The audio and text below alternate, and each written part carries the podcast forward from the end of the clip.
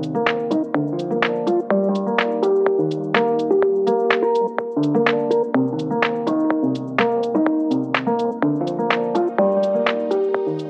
Peter Boolkah here, and welcome to today's edition of the Transition Guy. Now, today I want to talk to you about Stephen Covey's Circle of Influence. And really, I want to use the circle of influence in respect to COVID 19. You're probably all sick about hearing about COVID 19, but it really does sort of help give us context to the model that Stephen Covey sort of produced many, many moons ago. So, your circle of concern.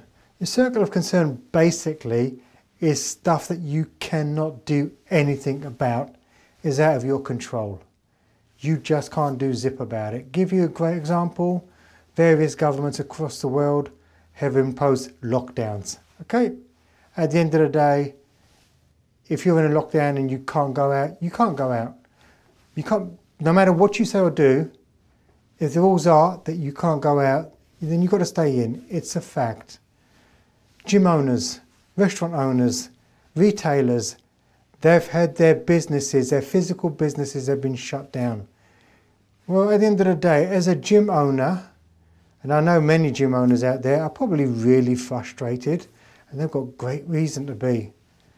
But if they're focusing on the fact that the government shut down their business, there is nothing that they can do about it.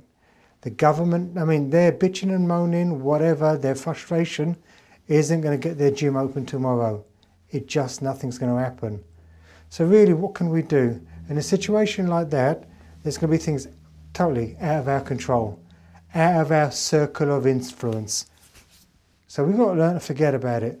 I know, easier said than done, but it's something that we need to learn how to do. Now, what we need to be focusing on is our circle of influence. What is it? What are the things? What is it that we can focus on?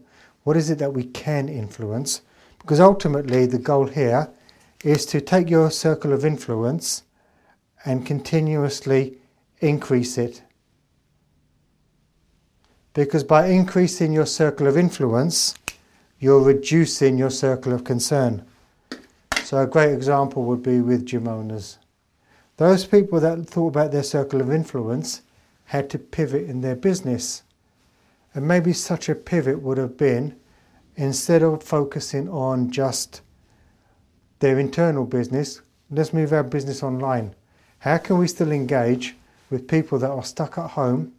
How can we switch our business model so we're still training people, we're still giving the people the benefit of exercise, but we're doing it virtually? And a lot of people, people sort of poo pooed the idea, said it was a terrible idea at the beginning because they weren't ready for the change. But actually, when you've got no op- other option, and this is being afforded to you, and you can still do some training, not in the most ideal situations, but you can still train with your trainer just virtually. It's surprising how quickly people come around. You can only get that level of thinking if you focus on your circle of influence. I mean, I've had to do it very heavily with my coaching business.